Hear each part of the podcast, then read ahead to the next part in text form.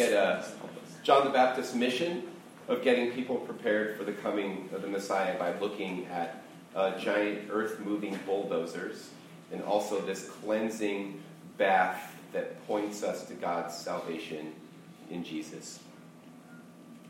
All right, let's see if this thing's on. It is. All right, I love this cartoon. Jennifer, do you recognize this book? All right, good. This is one of my favorites. The crowd turned away from John the Baptist. His great rival, Floyd the Baptizer, had arrived on the scene like a superstar, showing off his new River Jordans. oh, gosh, I can't get enough of this cartoon. Oh, man. Let's pray. Speak to us, Lord. Speak to us in the waiting, in the watching, the hoping, the longing in the sorrow, the singing, and the rejoicing. Speak to us by your word, God, in these Advent days and walk with us until the day of your coming. Amen. Amen. So, Isaiah chapter 40 is actually going to be quoted, and uh, I was going to read it out and forgot, um, but we'll get it in the text. And Isaiah is prophesying about God's people returning home after a really long and painful exile. And so this the term of the exile had been served, the penalty had been paid. God is going to come to God's people by means of this highway through the desert, through the wilderness, to bring them back home, delivering them from this bondage into freedom, right? And so, in order for this to happen, Isaiah said that a few things had to, had to happen. Um, declared the way of the Lord had to be, this had to be prepared. And so, this is Isaiah's language that we're going to hear in, in John uh, on the lips of John the Baptist also. He said that the crooked roads needed to be made straight, that valleys needed to be lifted up, mountains made low, rough places needed to be made smooth, and the ground needed to be leveled for God's return.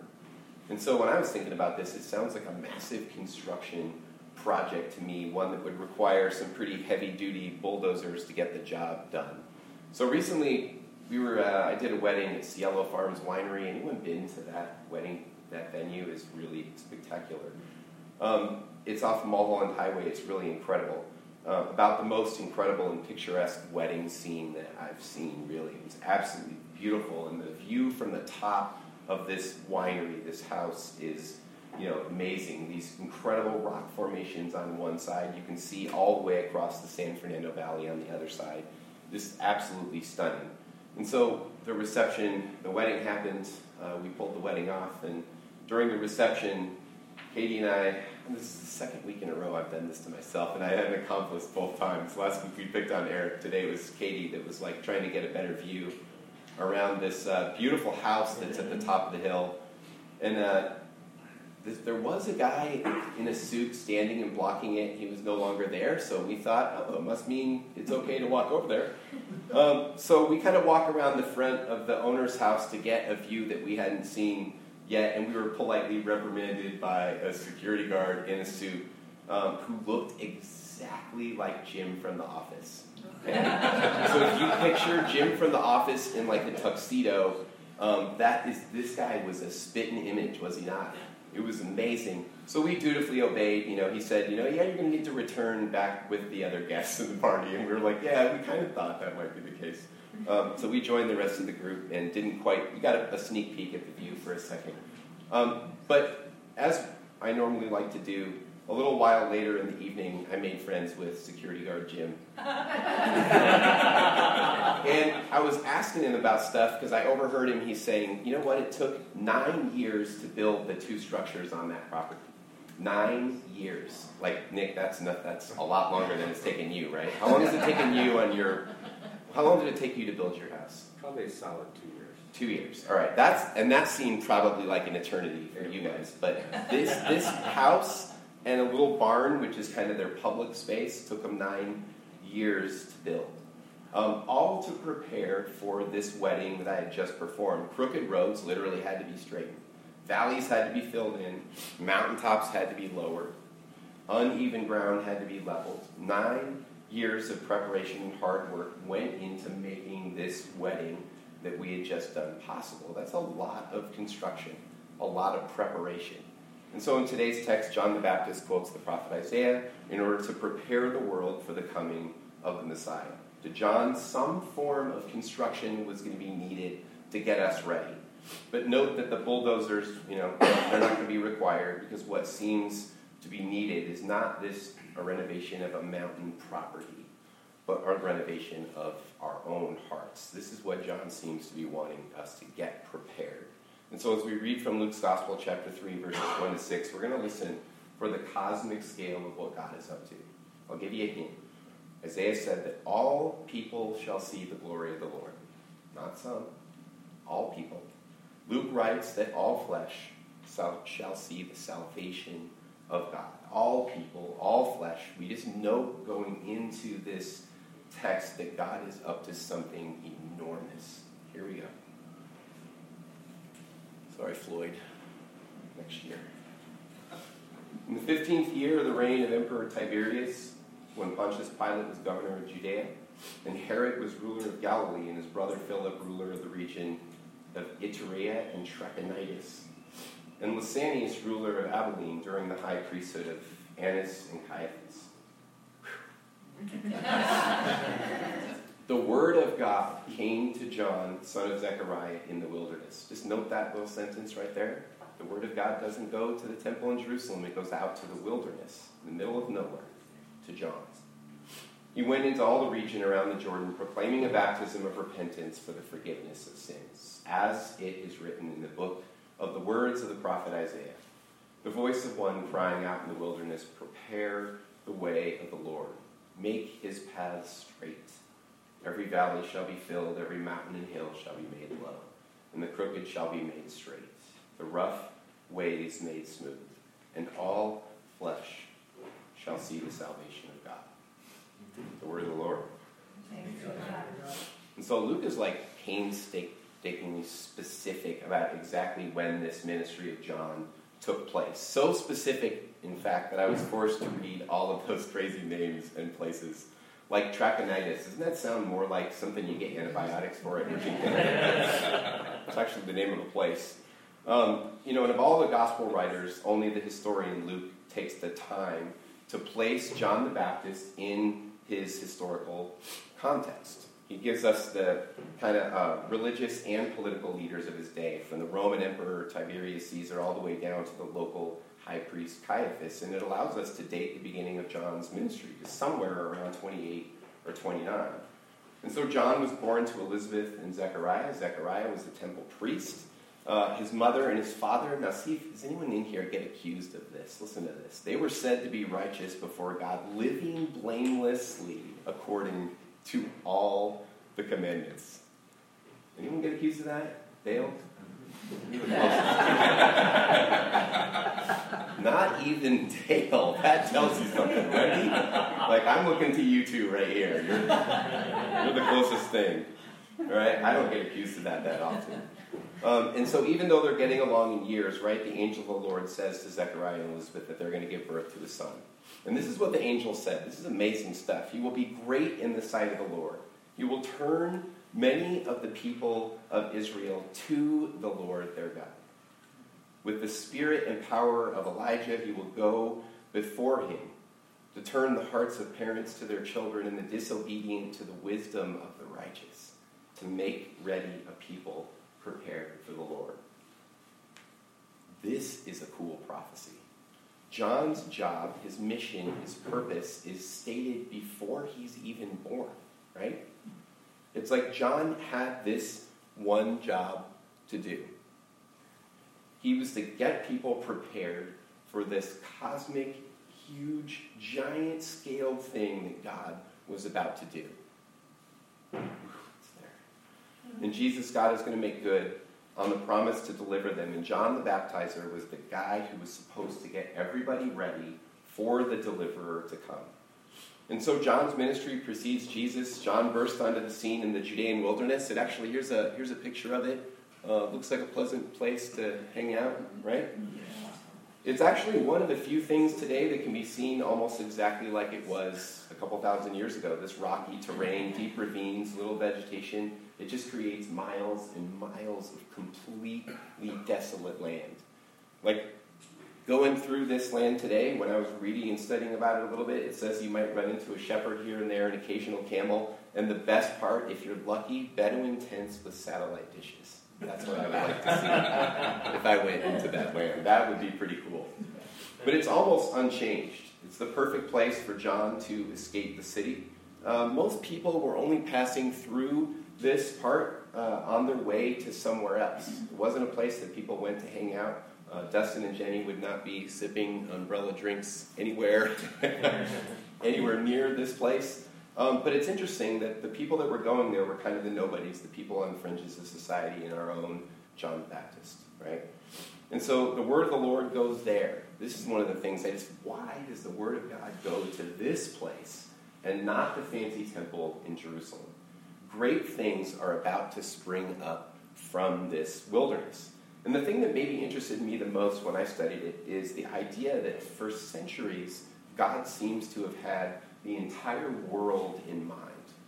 Isaiah said that all people, all people would come to see God's glory. And Luke, quoting Isaiah, tells us that all people will see the salvation of God. And it was this cosmic scale of God's mission that personally I find to be very hopeful and very comforting. God wants people that feel distant. God wants people whose hearts are far away to be drawn near. This is one of the coolest themes that I think we see in Advent. And it's John who was supposed to prepare the way for this new, radical, and far reaching thing that God was about to do. And so you think about the cities, people from the cities and towns, they're flocking to this place to hang out with John, to be baptized in repentance for the forgiveness of sins. And so, like the prophet Isaiah before him, John has bigger things in mind than just a re- literal return from exile for one particular people group, right? God's world changing plan was almost here, and John knew that it was just around the corner. So, the question that I was asking is how did John prepare people uh, to receive Jesus, and how are we supposed to prepare to receive Jesus today? And so, John prepared him pretty simply. He, he, he offered a bath, right? This ritual cleansing bath. John's original hearers, they would have already been familiar with some sort of baptism that symbolized this good interior scrubbing, right? And so John offered what he called the baptism for the repentance of repentance for the forgiveness of sins. It's a fancy way of saying that he was calling people to turn away from one thing and turn towards something else. To turn away from a life of sin and return to God. And so John's bath was calling people to come back home, to return from not a literal exile, but an exile of the heart, right? Which we can easily feel far away and distant from God. We talked a little bit about this last week. John's trying to scrub their hearts clean because he knows that if people turn away from sin and they turn to face God, that they were much less likely to miss the amazing thing that God was about to do. And so, John is a call to be prepared, to receive, to see Jesus when he arrives, to make sure that we don't miss Jesus when he shows up. And so, last week we were reminded, the scripture said, really simple stuff last week. We were reminded to stand up and lift up our heads. For those of us that were here, why do we do that? It's simple. It's so we can see what's before us.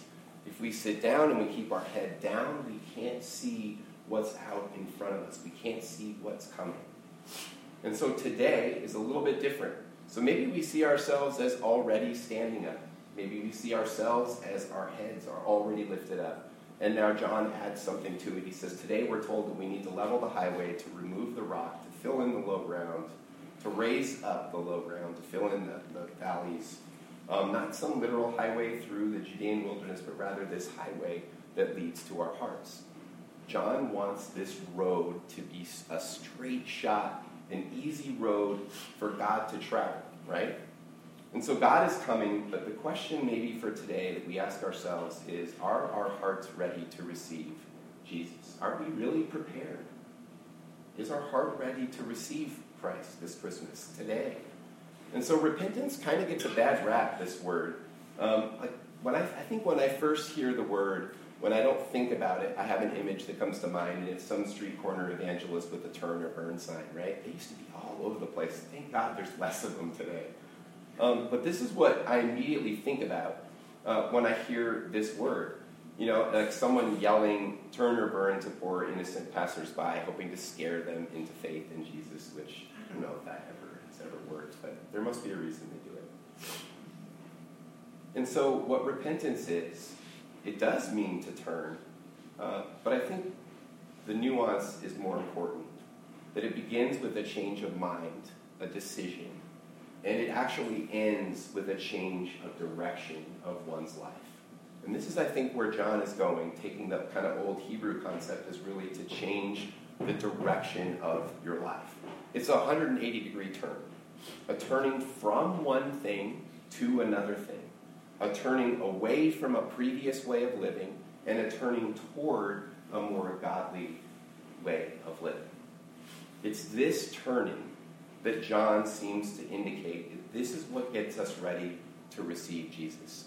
It reminded me of a story. Any people like great literature, like Fyodor Dostoevsky, Russian writer?